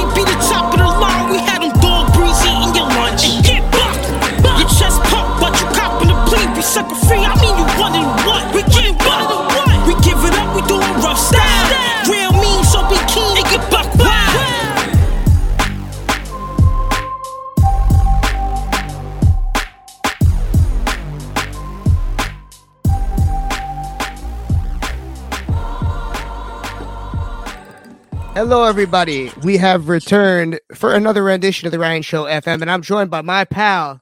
He's back again. The last time that my friend Prayah was on this radio program, the world was changing. It was almost a September 11th like change that went on in this country because he was on right after the closing of the country during COVID 19. But we're still here. We're still kicking. We're not Chinese yet or any of these other foreign invaders that could be coming here. We are still studying Americana on this program, and Prayah is here. So give it up for the legendary rapper himself. What is happening, my dude?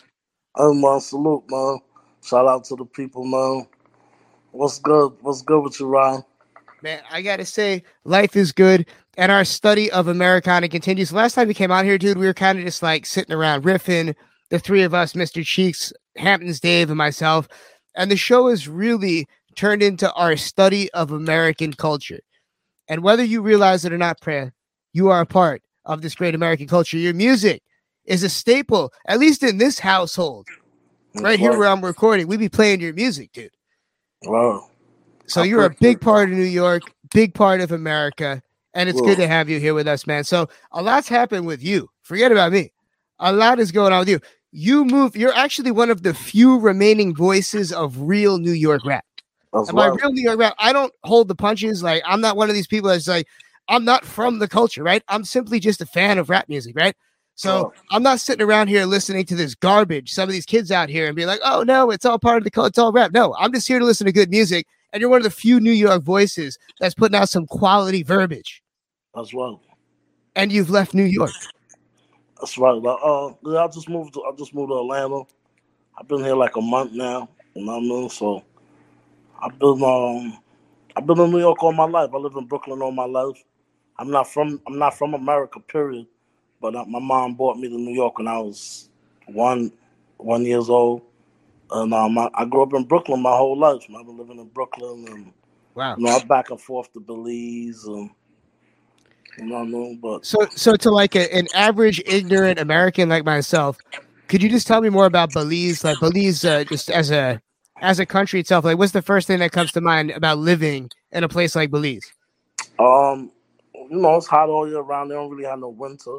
They don't have no winter. It's so it's a it's Central America, so it's next to it's next to Mexico and um Guatemala and Honduras. You know what I mean? So So it's a it's a hot island location or whatever. Yeah. And Belize to me, as just a fan of hip hop, it's best known for music, at least for me. We've got some legendary artists that came from Belize. Yeah. We talk about like uh on this program a lot of how uh, like Afro beats essentially being culture vulture now. Shouts to Fresh FM and our friends over in Nigeria. And I feel like Belize is one of the least talked about places that's had the culture kind of harvested from it and monetized. I mean, what are your thoughts just about the American Belize connection? Um, well, there's not really a big Belizean American connection right now. You know I mean? Like a lot of people, like me growing up, a lot of my friends ain't never even heard of Belize. You know what I mean? So Belize is a, is a small, it's still an untapped, you know, it's it's, it's an untapped like hidden city. You know what I mean? Like Wow. it's it's tucked away and hidden. You know what I mean? My cousin brought a little light to it, but a lot of people still don't really know much about Belize. You know what I mean? Yeah, I, I know nothing about the country stuff, but I definitely know that there's some legends that come from there. And shouts to DJ K Bliss, our DJ on the Ryan Show for years, actually hailed from Belize, or at least her family did. And we got reality. Yo, there's some honestly like for you know, it's crazy to think. What do you think the secret is for some of these islands having such powerful musical influences and talent, even though they're so small? You look at it's a lot of small islands out there. Yet some real stars come from Belize. What do you think the secret is that? I don't know, man. I think it's just it's, it's poverty, man. You know what I mean? Like, Wow. you know, my my country, Belize is a third world country, man. I I come from nothing. You know, people talking about they come from nothing. I come from nothing, man. You know what I'm saying? Like, my mom's migrated here, and you know, she passed away when I was ten. My mom was a nurse. She passed away when I was ten, and it's been a struggle. You know what I mean? So nobody nobody can't tell me about struggle because I I know it. I lived it. You know what I'm saying? So Wow. you ain't you ain't have mayonnaise sandwiches for, for, for lunch. You don't know what struggle is, man. A honey sandwich, you just put honey on the bread and eat it. You know what I'm saying? Like in my country, people Wow. kids running around with no sneakers on, man. I ain't never owned a pair of sneakers in their life, man. You know what that's like? Only having one pair of shoes and you wear that to church on Sundays. Well, just because I have no style, yes. Literally, I own one pair of sneakers. But yes. I know what struggle is, man. I can tell you all about the struggle, man. I know I got it. I got a rec. That's what I did. I did. I got a record named Struggle. The struggle. You know what I mean? So uh, everything, everything, everything I, I write comes from real. Comes from you know from from somewhere real. Nothing is made up with me. You know what I mean? I've been shot five times, five different times. You know what I'm saying? I, I don't drink or smoke. You know what I'm saying? So How do you sur- talk about getting high because I don't get high. I remember last time that's what you said. What's the secret to surviving a shooting? You've been shot five times? Yeah.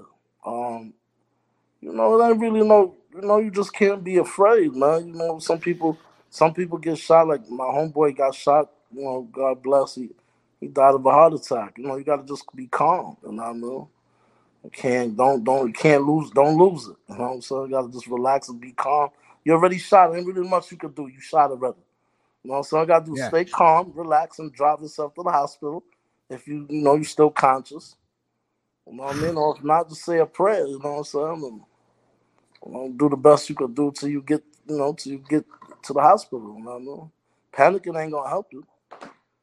That is absolutely wild. My God. But that actually does make sense. I feel like that is a lifelong lesson in all the movies that you see. They're all said, yo, calm down, get to that good place mentally. Now that you've been shot five times, what's the first thing that comes to mind when you are shot at this point?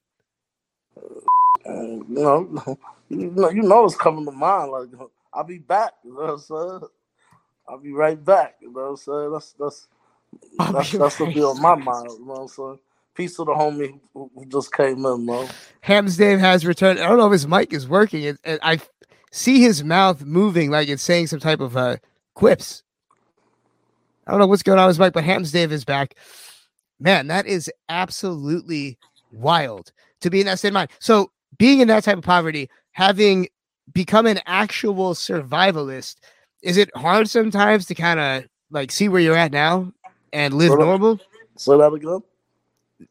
Having gone through all that, is it hard to escape that state of mind? Like when people sometimes are poor for a long time and struggle for a long time, it's hard to get out of that mentality. What's it been like transitioning to having success? It's now been four years that you're a well known rapper. I mean, how's Yeah. it been adjusting to that type of success? It- it- It's um, you know, it's, it's I'm I'm still growing every day and learning every day. You know what I mean? Like, it's, it's you know, it's it's a couple situations that almost happen. Like, I'm so I'm so used to being me. You know what I mean? I'm like, sometimes I forget. You know what I'm saying? That I, I rap now and you know what I mean. Some people, you know, do staring at me and like, you know, why, why do staring? You know what I'm saying? And then he be like, "Yo, you pray right?" Then I snap out of it like, "Oh, yeah," like. Yeah. You know what I'm saying? Like, because I, I don't do the Hollywood thing, man. You know what I'm saying? I don't do the Hollywood thing. You ask me for a picture, I'm taking a picture. You know what I'm saying? I don't do the Hollywood. You know, some of these rappers, they be mad Hollywood. They don't want to take pictures. and I don't do none of that, man. I, you know what I mean? I'm, I'm just me. You know what Well- I'm saying? Well, That's I'm great, always man. I mean- be me, man. you know, I feel like maybe it just gets to a point where like the wrong kind of crazy fan runs up on you or something Yeah, like that. Like I always wonder, like, how, punish all the other fans for what one knucklehead. I love that. You know what I'm saying? Yeah. You, you, if he out- if he out of line, he gonna be dealt with accordingly. Yeah, I guess you're not the right rapper to run up on. Come to think of it, yeah. Yeah, it, it definitely makes sense. And for what it's worth, that's how you get these lifelong connections with these fans that want to support you Oh, forever, yeah. is supporting them. Because for what it's worth, a lot of these guys that are listening to you, especially you, you have meaning in your lyrics and in your songs. Like you're getting people that really get to know you. Yeah. I hate that, you know, the saying goes, when you really get to know your hero, you're disappointed. You don't Hmm. want to get to know your hero, right? Because it turns yeah, out that they're yeah, a lot of a lot of these dudes is, is, is corny, man. I don't say no names, but I, I see them. I'm around them. A lot of these dudes is corny, man. Knuckleheads. You Yeah. I mean? That, like power is not for everybody, man. No, it's not. It's definitely something you have to like learn to live with too. It's an adjustment. And I feel like people that didn't experience real struggle, real life, what it's like to be a normal human being, have a hard time understanding what it's like to be in other people's shoes, especially fans. They're just like, you know, they don't even like humanize them at points. So it's good to see that you are indeed humanizing your fans. We're gonna do a very quick break. We got Prayah in studio. Hamptons Davis here as well. I'm back. I'm back. Oh wow, he sounds like he's in some type of a wind tunnel, but he's here. We're gonna figure that out. We're gonna play some of Prayah's new music. He's got some new fire out with Spice. Actually, it's not new at this point, but it's goddamn fire. And we will return. Follow Prayah online at the Real Prayah. We will be back. Don't go nowhere. So my way, call me Mongo. Cause I move like a gorilla in the Congo. I wanna chill on the green like cilantro. I'm nice with a six shooter like Django. You a wild cowboy and I'm Tonto. Look how my girl skin brown like Fronto. My gun black like Shaba Ed Ancho. I could air out the block like Pronto. Bust a lit tree shot, keep bumping. This a knife and fork and When I kill some boy, keep jumping. Calico AK, bring something. Ting-a-ling, back it up and have me toe if I swing. Bumper cock up and a bouncy like spring. Ting-a-ling, we no in a no long talking. Ten pound a pum pum, me fi me G-string. Ting-a-ling, back it up and have me toe if I swing. Bumper cock up and a bouncy like spring. Ting-a-ling, we no in a no long talking. Ten pound a pum pum, me no me G-string. God is my father and the devil my uncle. Don't let me empty a clip or two the trunk and then dump you. All I heard was bump, raw, raw, raw squeezing the Uzi. All black Benz, bulletproof Gucci. I'm just downshifting, don't lose me. On top of bar like Cancun soda. I move with the force, young Yoda. First young rapper go to Grammys in the Uber. Don't let me ram your computer. Prayah pop hollows like bottles of rock. I punish you bastards, kill every one of you bastards. I hold a microphone like a funeral home. The same chrome gun in the casket, die with it. Me toe if I swing. Bumper cock up and a bouncy like spring. Ting-a-ling, we no in a no long talking. Ten pound a pum pum, me no fi me G-string. Ting-a-ling, back it up and have me toe if I swing. Bumper cock up and a bouncy like spring. Ting-a-ling, we no in a no long talking. Ten pound a pum pum, me no me G-string. Hear me no ting-a-ling. A bad man thing, we know the long talking, no skylarking. You believe a joke thing and a chattings we stop your breath to half a dumpling. Little Frost, this what we're doing, huh? Okay. Yo, you see the kid won't stop. I'm so sick. How we been on top? See how my rocket infinite. Jumping and be rocking till I'm finished. While they trying to figure me out, I can find a law of physics. Look how they act, they making me back. They made me max slow. Believe it's a fact. We about to black though. Part of me scrap, keep running in the front and the back. Pockets of pants, now they calling me fat. So my baby spent a whole birthday in Burberry. Light skin thing could be Ken and Steph Curry. Mama worry when you first moved to Jersey. Don't slam my Benz door, don't curse me. I had the waist spinning with the dolphins in them. Had the drop top six with lasagna in it. With the different color seats like lasagna in it. Even if the water shallow as piranhas Yo, in it. you know I'm way to come and get on down. Give me the crown out of the lost found. You know my foot will never light up. Sick, make up the bottles and rip a couch. Cover their mouth, making a bunch of killers won't get up. Split up the floor, see where your baggage chick Pull up in phantoms, leaving the Lamborghinis for the switch up. Uh-huh. Come, keep on drinking until we split up. Another bag to pick up. You short my money, you will get The kicked up. streets built me. Verdicts in, I'm mad guilty. I rhyme filthy. Sick to pick bulls and come get me. Hannibal Lecter, bone collector, gold sword, gold shield, predator, soul protector. You heard the transition, six speed transmission. Used to cook on the stove and didn't listen. Grandma kept. Neighbors kept snitching. Rolls Royce coupe pull up. Your girl's missing. Uh. You know you can't mess around. I'll show you. You better know we put it down. Broke one up force to see we drippy. Dip to the point where you're chicken them trying to make me. I told you. Oh God, the f- is nice. I'll show you. Don't make me take a boy line. Yo. See every time we pull up, we get it popping with the pedal to the metal. You know we never stop. Come on. Flooded all the mall, you can't buy the mall. I'm in and out sideways, backstroke and all. I'm Ken, so you know she my Barbie doll. I'm sorry, had to pull up in Ferraris. I got more season than Laurie. I smell like it's Miyake Bulgari. You want a Bentley Cooper My Bugatti? feelings, and you know, the further we go, the bigger we blow. We kicking it down. Better sit down, relax, kiddo. I could give a who they got. See when we step inside of the spotlight. Then we scat with Brillo. Got them all forgiving me, I. Diamond gleaming, meaning the watch clocks. I own a rock a little kicko. Watch your one mop, the big DD Bob. You see me back though, you need to relax. Just give me that, My bro. baby thick like Vicky, sticky, yeah, that's put. Don't listen to her, she nobody. You a queen with a crown and she a authority. So let me shut you out like Pilates. I'm on my own lane by myself. I call her. Wasn't there when I was cooking white stuff in the stove. She crashed on the LIE by Glenn Close. So I picked up Mona Lisa in a white Range Rover. You see, it really won't never stop rocking again. And then we bust it up, control the block, and then we begin. Check me, my friends, see we back in the pot cooking. Whatever time you got now, they wonder where we been. Cause we rocking the spot just in case you forgot. Believe in me not, my nigga, we got every hood to be black. See, we extremely hot, but take off your shoes, stop, let's get on the yacht. Told you. You know you can't mess around. I'll show you. You better know we put it down. Broken water force to see we drippy. Dip to the point where you're chicken them trying to make me. I told you. Oh God, the f- nice. Don't make me take a boy line. Yo. See every time we pull up, we get it popping with the pedal to the metal. You know we never stop. Come on, come on, come on. Told you.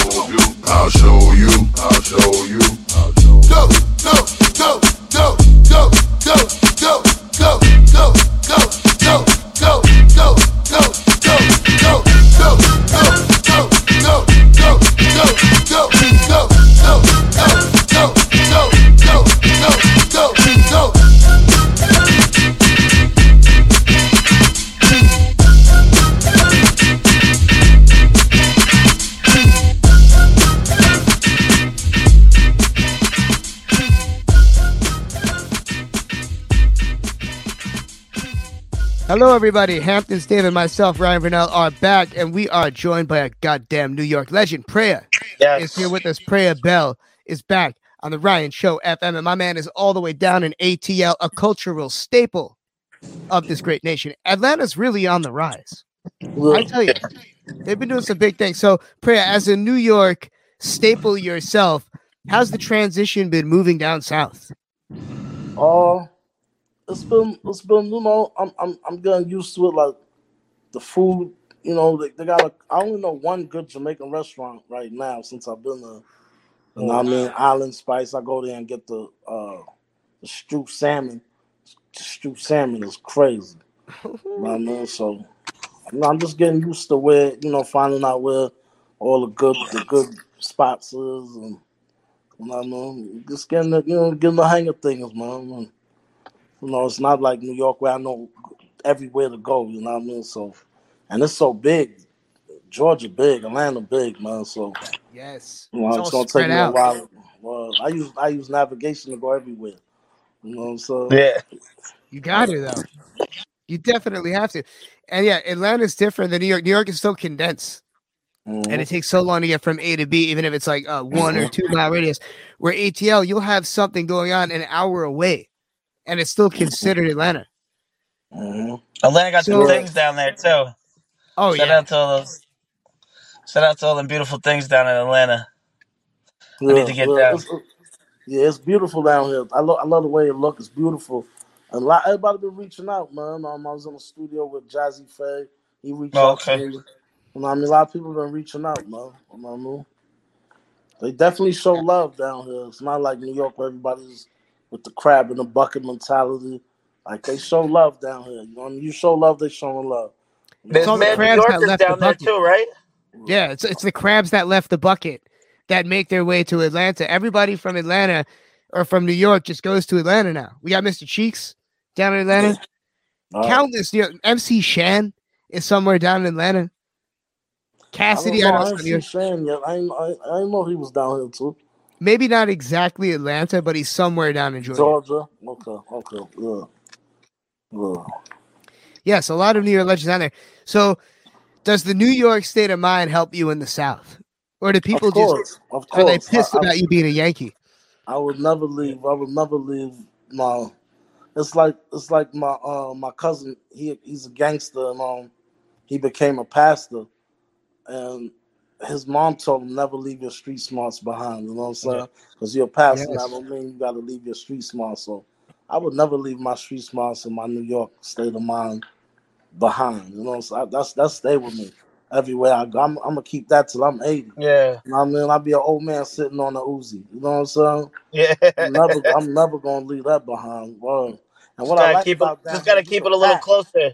You can pack that thing. You know what I'm Yeah, in? Atlanta, like Cheeks was telling me, he like put the FaceTime in the back. He had like legit assault rifle. He's like, nah, kid, it's legal. He's Yeah. like, this is what it is down here. Oh. He's like, but he can't smoke weed. He's like, don't get pulled over with some weed. He's like, well, you could Oh, have any type of. I, I don't smoke. No, I don't smoke, so I don't worry about that. You know what I'm saying? Know, I had a friend tell me, Prayah, though. you got to Stay stay with with one. My friend told me recently, I can't name names. He said, the key to not getting arrested behind the wheel is only committing one crime at a time. One crime at a time. I thought about it. It's so true. If you get pulled over, you got like 10 things wrong with your car, you're going to get in trouble. You're going to get some type of ticket.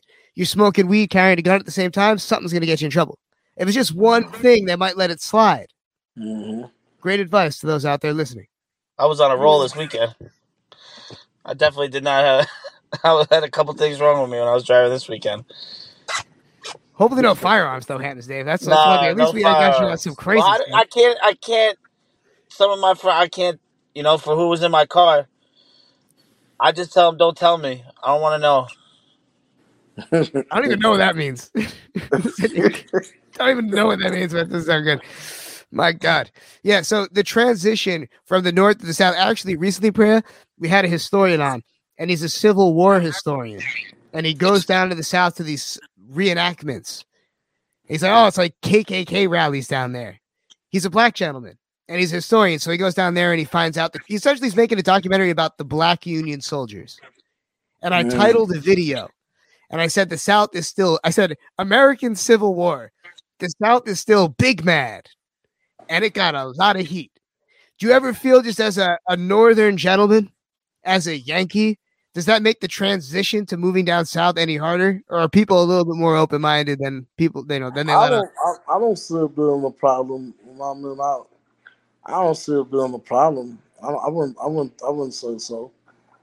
Everybody's uh, everybody since I've been there, everybody's been showing me love, and they rolled out the red carpet. They playing my music on the radio, one hundred three point three. Wow. You know I mean? Like they, yo, send me the music, and they've been reaching out. You know what I mean? So they've been showing love. Like, you know, it's politics in New York. Funk Flex. Yeah. It's politics, you know what I mean? Uh, yo, we gotta ask Bus. What? What you gotta ask Bus for, man? Play the music, you know what I'm saying? Like, Yeah. I'm So when we stuff, you know we had you on the show in what 2019, and you were working directly with Busta. Are you guys still working hand in hand? Are you still signed Nah, with him? Nah, uh, you know my contract is up.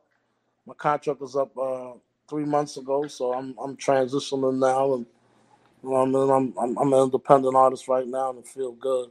You know what I mean? So I'm just work. I'm, I'm you know I'm still going to court and fighting the court my court case still, and you know as soon as it's over, then I'm gonna start you know dropping music like crazy. I got I got court coming up November, so I'll be be up there in November, and um as soon as this case is over, man, I'll start dropping music like birds. Oh, another song dropping, another. You know, so so I love I'm ready. I was I was just saying to him before. I was like, damn, I you know I I want him to keep dropping. I don't know what's good. Yeah, I didn't know the behind the scenes, but streets need you. Oh yeah, I, pre- yeah, I appreciate it, man. I got mad music. I got uh, I got over 200 songs in the clip, man. Wow. Uh, I just did a song with Sheek Louch uh, a couple days ago. Wow. Okay. Uh, I got a couple big joints. I got a couple big guns in the clip, big guns in the stash. You know what I mean? A couple big records. I got a joint with Papoose that's crazy. Uh, Pat always yeah, I got some big features. Uh, I got one man Tarrus Riley knocked knocked out a joint. It's it's, it's a smoker. Um, we got shoot. I wanna I wanna wait till I could travel because I want to do the video either in Jamaica or Belize. You know what I mean? Okay. Oh yeah, you got to. You absolutely got to. Like if you have a vision for something and you know it's the right fit, don't settle for less. Yeah, Do nah. I, people tell me you could do it in Miami. I don't want to do it in Miami. I want to go to Belize and shoot the video and have all them kids, all them, all my, all my peoples in the video waving a big Belize flag, and you know it's one of them records. You know what I mean? Yeah. Yeah, I so- love it, man. And now that you you have more independence, not just because you're an independent artist, but now you don't have to answer anybody. You can just move at your own pace. Like Yeah, it must be I ain't real free. nobody. I, Yeah. you know what I'm saying? I, I love Bus for signing me and doing what he do did, but take too long to put the music out, man. Yeah. Yeah. You know, so I need my I need good musicals to be heard, not to be sitting on your computer. You know what I mean? Yeah, absolutely. And, and for what it's worth, like it must be hard just having to maintain your own career and then manage and create other superstars. Like that cannot be easy. Yeah, So now- I, I, I, I, you know, being signed to Busta was a learning experience for me. Yeah. Um, I would never sign to an artist. I learned that. You know what I'm saying? Yeah.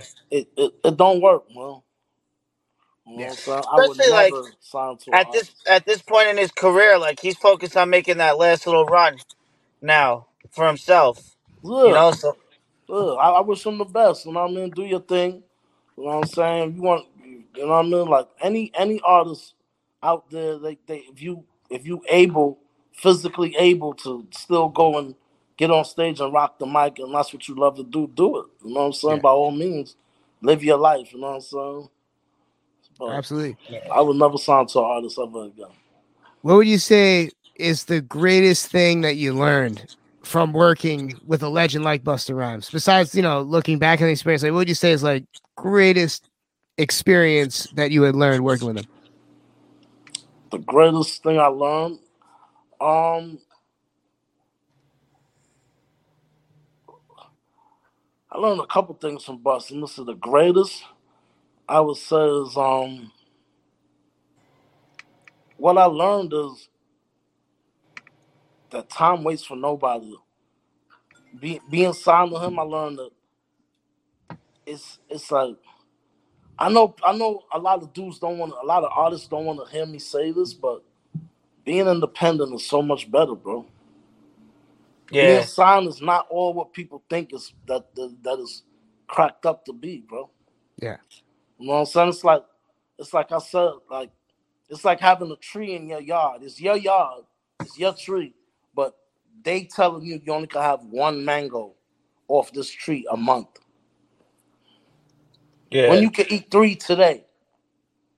But do you think like signing with them first, getting a little bit of a more of a name out, you know, like signing a bus and Yeah, people seeing your name it out, gets you, it gets you a name, but made but made it easier to to be independent now, like stepping forward and now going independent, like you know a little bit you more of know, the doors it, it to go gives you a, through. it, gi- it gives you a name, but you know what I'm saying? Like I, I it's like yeah, it give you a name, but it don't it don't get you like you gotta work it. You know what I'm saying? You gotta work Yeah. it. Like you know what I'm saying? Bus did what he did, but you gotta you gotta work it. You still gotta work it. It ain't like you you know what I mean, you get signed and you just kick your feet up. You know what I'm saying? You Yeah. still No, yeah. work.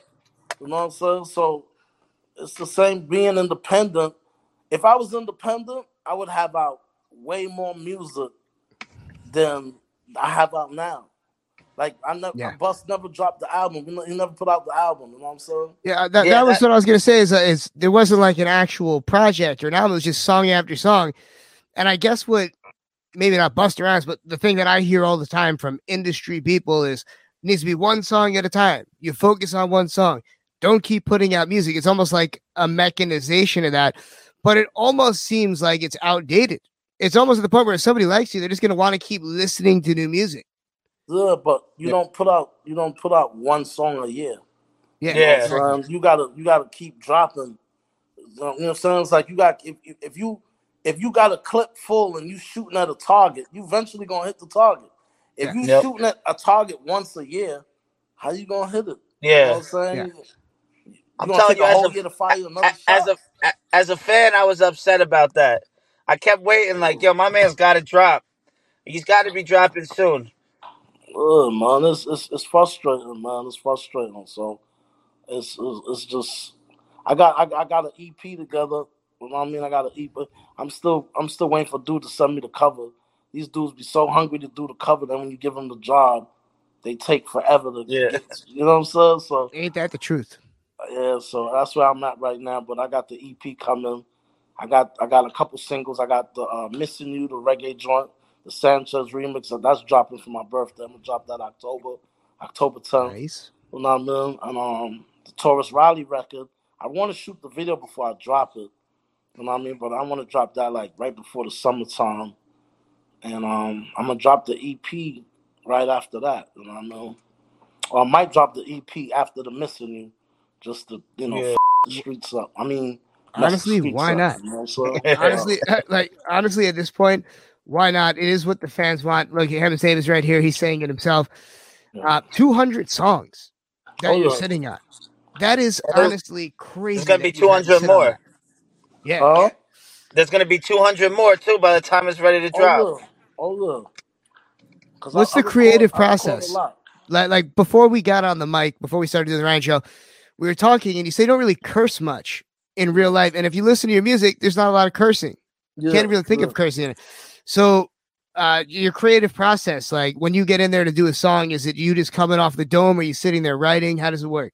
Um, I, I write like when I go to the studio and I got the beat. I like to I like to do it right there in the studio. Like I won't write. I would just come up with the bars right then and there in the studio. It's, it's better and easier for me. So when mm. I get there, like like I have a beat. Like right now, I got beats on my phone, and I'll be right trying to write to them. It's hard for me to write to them before I get to the studio. But when I get to the studio and they put the beat on, I get in the booth, then the, the words come to me faster. You know what I'm saying? So Yeah. I, I, I like to do it without writing. You know what I'm saying? So I, Wow. I'll come up with four bars and I lay it. And then I listen to the beat. uh, then I get three more bars. Punch me in. You know what I mean? Yep. I- so it's better. It, it's better for me. Like that's how I like to work. I like to do it without writing. You know what I'm saying? It comes. Yeah, It comes out yep. better every time. You know what I'm saying? Yeah, it's I, from what I hear, it seems to be the way to do it, and you can just keep it going that way. You don't have to Mhm. sit there. I feel like it's like kind of a slower process. Plus, it just like seems like corny to write things down. I feel like it's just like all the nicest guys. They just seem to go in there and just comes out of them. Mm-hmm. So It's so better like that for, to me. You know what I'm saying? Like it really works, bro. It really works. You know what I mean? There's some people though. There's some people that you sit with and you watch them write and what they actually like to see what they come up with. Like I was in a s- just being with Fred, you know, R.I.P. Fred the Godson, being in there with him. Like you watch what he writes, you can't read it, but then like he he slays it first take, and it's just straight fire. Yeah, That it's funny. man I, was dangerous, man. I remember reading Yeah. his notebook, and like you said, it's like illegible. Yeah, it's like hieroglyphics, but he's like Hieroglyphics. it's just his process. Like he and it's just like to watch somebody that's good at a craft work. I like the I respect that always. That dude was dangerous, man. I don't think I don't think the world gave him his his just Nah, due, not at man. all. That dude was dangerous, man. On an, on another, I think hip hop was. I think the whole game was afraid of that man. 'cause Yeah, for his sure. his his wordplay and his bar work was top five. uh, I always said top five dead or alive. I went to college with one of his best friends growing that he grew up with, and he always said before he blew up, he said, "My boy Fred, top five dead or alive with these bars." That's a And I fact. started, li- I started listening to him, and I was like, I mean, I can't. Yeah. That's a He's, fact. you got to listen to it like three times. All it's like, you know, everything has like different meaning. It's crazy. But he's another one of these guys that they just didn't let him put out music. Yep. Nobody spoke to him about it. And that's these pissed. I was like, oh, they just Because won't let like me you put out said, music. these dudes, these dudes are afraid to be, afraid to work with Yeah. him. Yo, uh, that's the thing is like when you're signing and co-signing a rapper that is nicer or lyrically like that good, maybe your ego comes into things a Look, bit. look, you see me? I don't um I don't I don't I don't I don't bite my tongue and I speak how I feel. That's the only man I feared in the game, in the rap game. Like you I would not battle or go go at Fred. You be a fool. Like that boy was nice. Yeah. Super nice. You know what I'm saying? Like I know I'm nice, but Fred, hands down, man. I salute him, bro. Well, when he, I, I, I, I, me and him kicked it before. He's like, he loved to do a record with me. You know what I'm saying? Yeah, we got was- shorted as fans. I can't believe there's no record with you and him. Look, look, we talked about it. You know what I mean? We met at the studio in Manhattan. We talked about it. Somebody got that picture too. I remember we took a picture and all that. Damn, like coming to think of it, you are two of like easily the top five lyricists from New York of our era, I of our I generation. I do, I do was spooky, man. He was nice. He was nice. We're gonna go to a quick break. We're gonna maybe we'll even play some Fred the Godson in homage to the late great lyrical legend I Fred the Godson. spooky, man. Prayah is in studio. You can follow the man at the real Prayah. Say a prayer for those that have fallen and for those that are still to fall. For we will only play good music on this radio program unless you pass. Just kidding. Seriously, just kidding. We don't take the payroll over here. This is right about that. You know me, baby. Yeah. I'm a hit maker. Freddie God, what up? I said shit and I mean it. Gordo Frederico, hit maker, let's get it. I just wanna see you work though. Let's go. Yeah, sliding off in that Benz. Used to be with your friends. Now you wanna up me and you sending me DMs. She go hard jumping on top, punching me in that car. Grinding nine and five, but girl, I just wanna see ya. Work, work, work, work, work, work. I just wanna see ya. Work, work, work, work, work, work. I just wanna see ya. Bust it open. Now keep grinding, girl. The bus is open. That thing out of this world, that thing soaking. Surprised she moving them dials, they ain't broken. Shorty, I ain't joking. Now she on the stage looking my direction. Wait, got me looking at the pose like election day. So I took that brick, I broke that band, I threw that quick, almost broke my hand, and I picked her up, threw her on my man. Then she threw it on me, I'm like, oh god damn. She working it, she doing overtime. She never seen this watch. Diamonds over time. She know I'm one to watch. Been rhyming over time. Look, baby, never stop. She winding, grinding. Sliding off in that Benz. Used to be with your friends. Now you wanna up me and you sending me DMs. She go hard jumping on top, punching me in that car. Grinding nine and five. But girl, I just wanna see ya. Work, work, work, work, work, work. I just wanna see ya. Work, work, work, work, work, work. I just wanna see ya make, make it clap. Now sit it right in my lap. She um making it stack, no arms throwing it back. We um throwing some racks. They sitting by the bar broke. Shorty sex drive made me throw a couple car notes. That booty make me wanna take her home this time. Got an apple on the back like the iPhone 5. So I touched her lips, her hips so wide, so I grabbed her quick. My whip outside, what friend you with? Which one you gonna ride? You can bring him to the park, but which one gon' slide? I seen you working and you made a grip. I wanna know if you clocking in for another shift. I wanna know if you rocking just on some other shit. You gotta love this shit. She whining, grinding, sliding off in that. Used to be with your friends. Now you wanna up and you sending me DMs. She go hard jumping on top, punching me in that car. Grinding nine and five, but girl, I just wanna see ya. Work, work, work, work, work, work. I just wanna see ya. Work,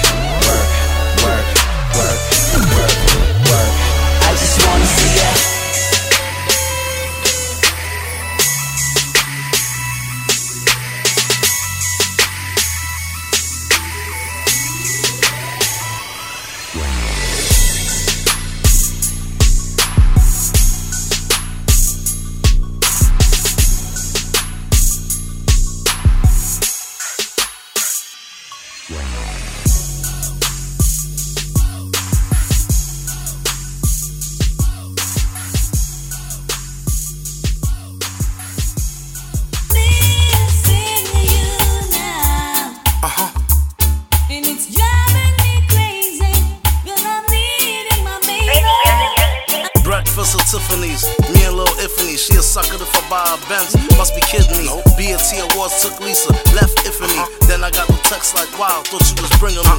No more Crocs and scrubs, this is bigger than love. Visions of the wedding bells, revving with the white doves. Dark like the night, but tight like a sharper glove. Took her to the dance floor, rubbed it dubbed it. Tick when she whine, baby girl, I love it. Rana owe you 20, she a keeper, and I'm still cuffing. Yeah.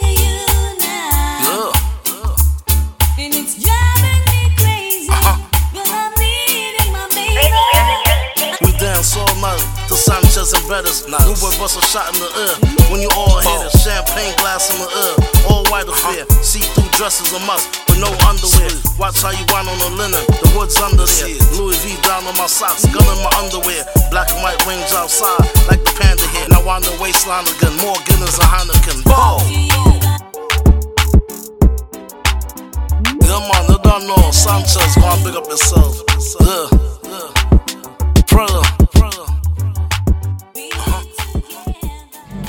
On the Amen corner, I stood staring at my former hood. A land of gods where the mosque towers above the ghosts of Leon's barbecue. A city of contraband and contradictions. The horns of Louis Armstrong wrestle with the devils, while fireworks compete with gunshots on a hot summer night.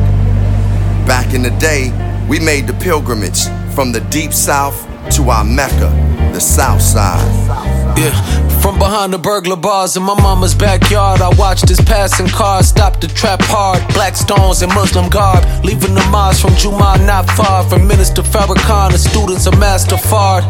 Drive-by shootings, rapid fire Uzis, cars bumping the Fuji's. We smoke loose squares, not Lucy's. Home of the barbershop movies. Gunshots left his cap red like a Sufi.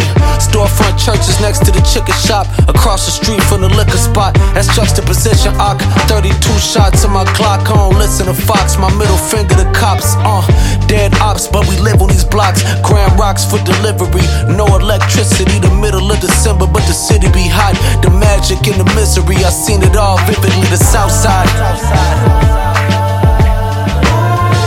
It's just another south side story.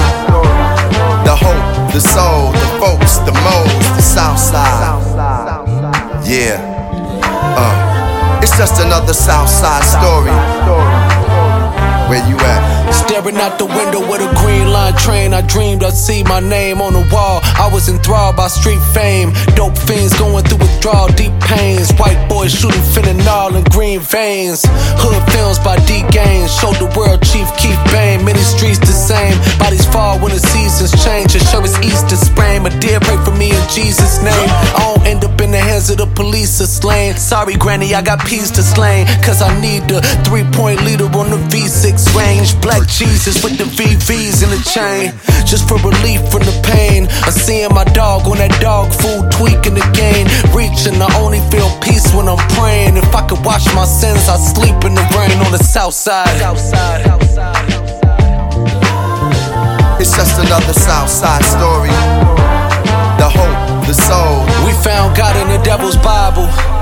We thrive in survival. We change quarter water to wine. We face court orders and fines for gang signs. It's tribal. K9s divide you. CIA supply you. Let every day surprise you. We speak truth cause we been lied to. We make possible out impossible. We keep faith cause they denied you. Basic humanity used the God in me to guide you. This the two cities of Chicago. One in a state of illusion, the other the state keep refusing various resources. So the only recourse is to take your pipe to school.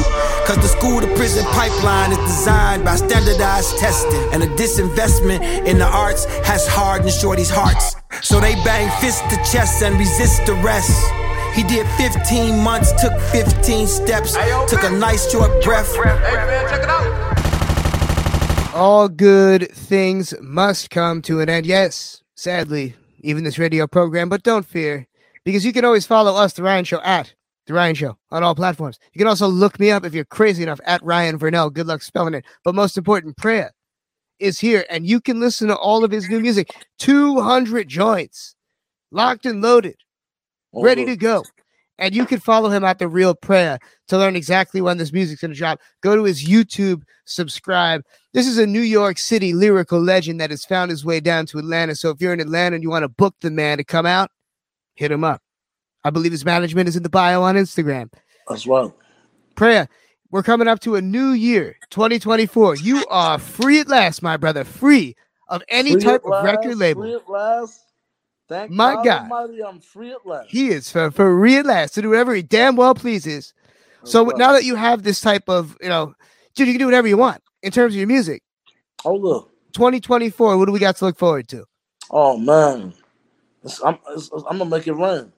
It's gonna be raining music. You know what I mean? So everybody just lace up your boots. You know what I mean, and get ready because I'm gonna drop the EP and I'm gonna be dropping a single at least once a month. You know what I mean? Dropping a single every month. Boom, boom, boom.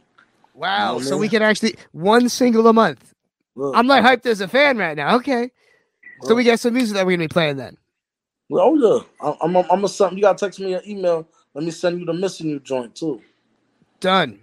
It's already done. I'll send it right now.